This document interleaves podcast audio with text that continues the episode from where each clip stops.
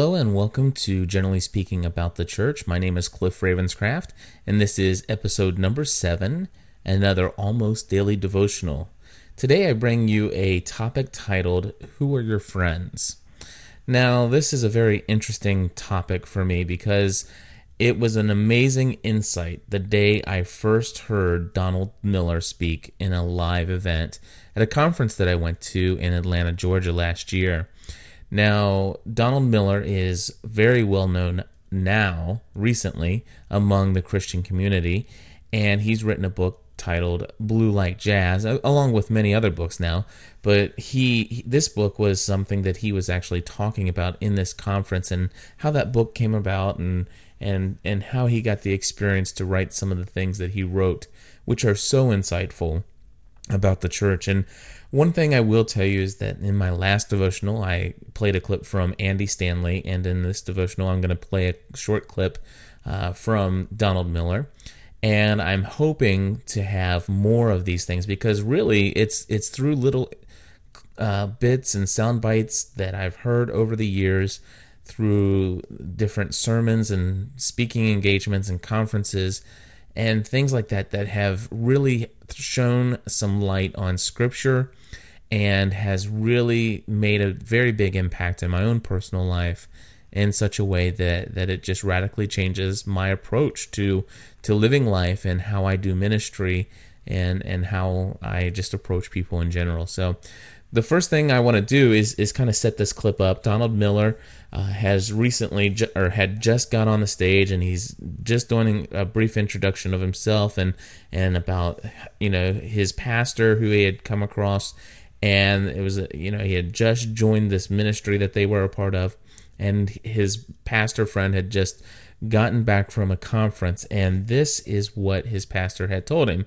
And i'll let uh, donald miller tell you the story. So we you know go to this meeting and rick comes in and he's he's just come back from a conference pretty much just like this one and he's got these statistics that are that he is frightened about or upset about. And basically he said uh, he said a couple things are really troubling me. One is the statistics show that within six months of becoming a Christian, almost everybody who becomes a Christian loses all influence amongst people who aren't believers. They don't have any more friends who aren't Christians. Okay, well, that's exactly what I want to talk about today. And I will tell you that what he just said is exactly my life experience in ministry over the last 10 years. Um, it, it is not uncommon today for somebody who becomes a brand new Christian to immediately start hanging out with new Christian influences and slowly getting away from some people who perhaps maybe have been some bad influences or at least um, are not supportive of the new lifestyle that, that the individual has chosen. And there are some other things that add into this as far as why this occurs. A lot of the problem is that, well, first of all, let me describe whether or discuss the fact of whether or not this is a problem because I had mentioned the statistic to somebody who is a Christian and they said, well, hallelujah, that's excellent. And, and I'm like, no, this is absolutely horrendous. This is horrible. Uh, there are some good things about, you know, spending, you know, who you spend the most time with and you know the influences that you allow into your life there there are definitely some aspects of that that I'm not going to deny however the the fact that you within 6 months have a brand new believer who has gone from you know absolutely having this circle of people around them coworkers family friends whatever uh, that that you are surrounded with who are non-believers and then all of a sudden your life is changed for the by the gospel message of Jesus Christ. And then all of a sudden within 6 months you withdraw from every relationship that you have with somebody who is not a believer. That is pitiful and it's not quite biblical.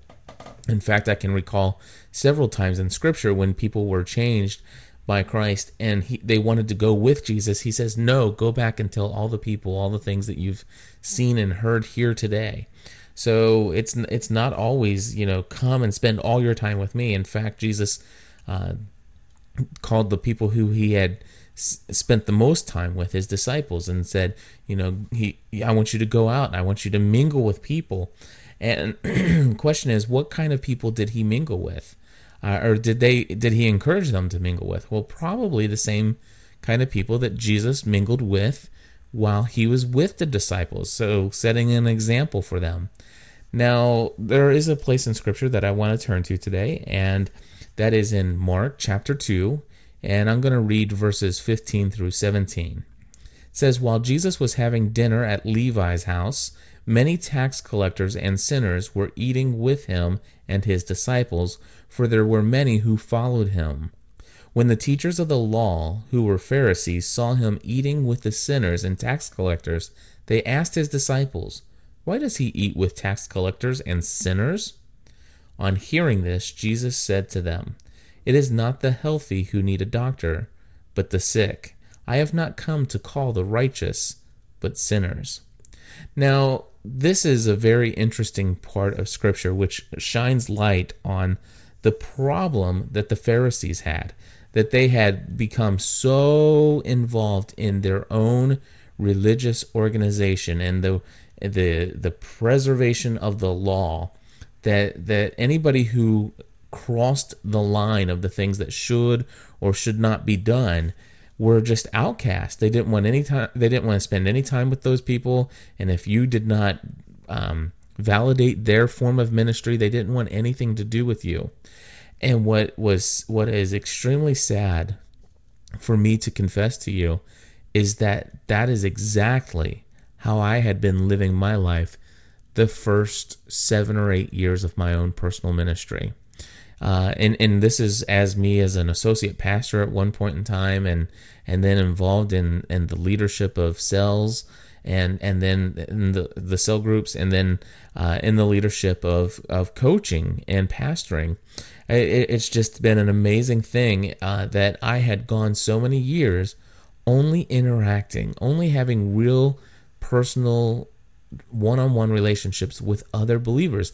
I mean, it's not like I avoided non-believers and and sometimes, you know, I would go out and evangelize non-believers and of course, I have a completely different view on evangelism today, and I probably will talk about relational evangelism in the very near future. But anyway, the, I used to go out and talk to non-believers, but I would never invest my time and my resources and my life in them. But when I heard Donald Miller speak and the rest of this message that he shared, which I'm sure I'll play many more clips in the future, I realized that I very rarely ever spent any time devoted to anyone who did not validate my way of thinking, my faith, or anything of that nature. Now, there this this drastically changed my life back when I had heard this in October of last year and has since changed everything for me. In fact, I devote a very, very, very large portion of my life devoted to an entire population of people who don't validate my faith or my way of thinking. And, and I do this through the Weekly Loss podcast. It's one of the things that I really felt called to do is to, to reach out to people who are not like me and invest my time and energy in doing something that would benefit the people that that necessarily don't have anything to give me in return and aren't there simply just to validate my own thinking and way of of doing things.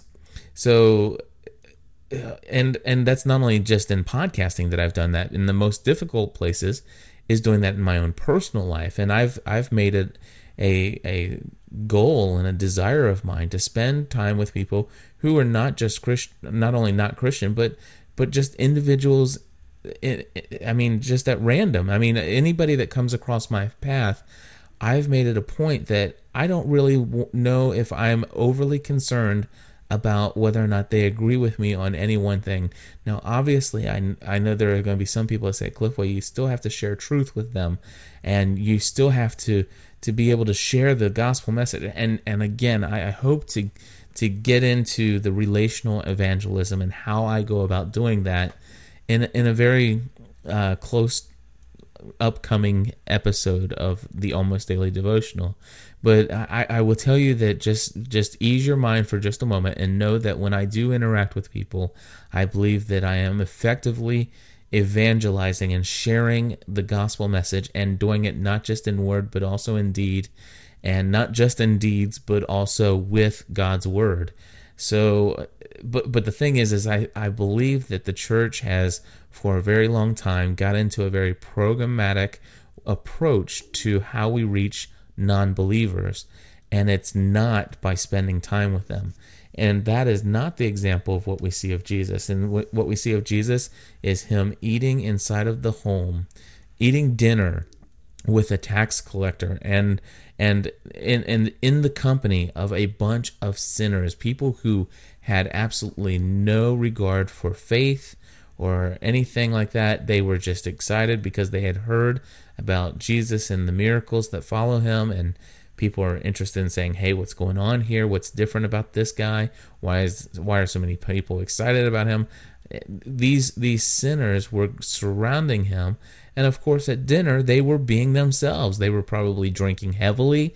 Uh, there were probably lots of uh, secular music playing in the background. There was probably uh, just well, there there were probably very many inappropriate, uncomfortable things that that were going on in in some of these settings where Jesus was hanging out with people who needed to be healed and who he had come to save.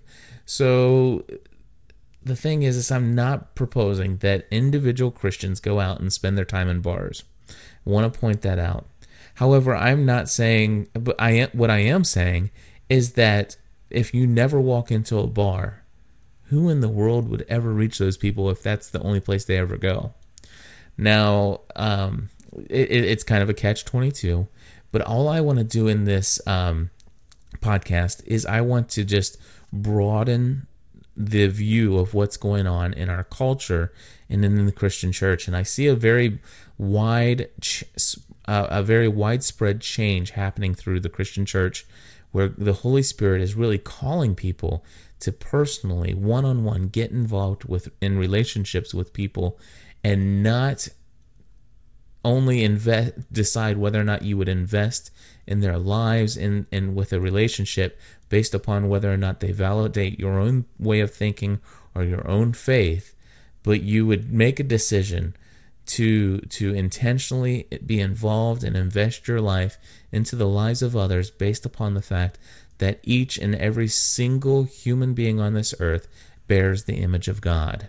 And that's what I think is important to realize and that God loves each and every single human on the face of this earth and the fact that any new Christian within 6 months would completely withdraw for the rest of their lives from the non Christian population and world around them, except in uh, except in circumstances where they programmatically go out and evangelize those non lost or uh, those non believing people. I think it's a very sad statement about our church and the way that we have uh, chosen to teach our, our Christian people how to be dis- disciples because these disciples spent a lot of time with sinners and tax collectors. So go find yourself a IRS agent, buy them dinner, and hang out with all their friends. God bless you and have a great day.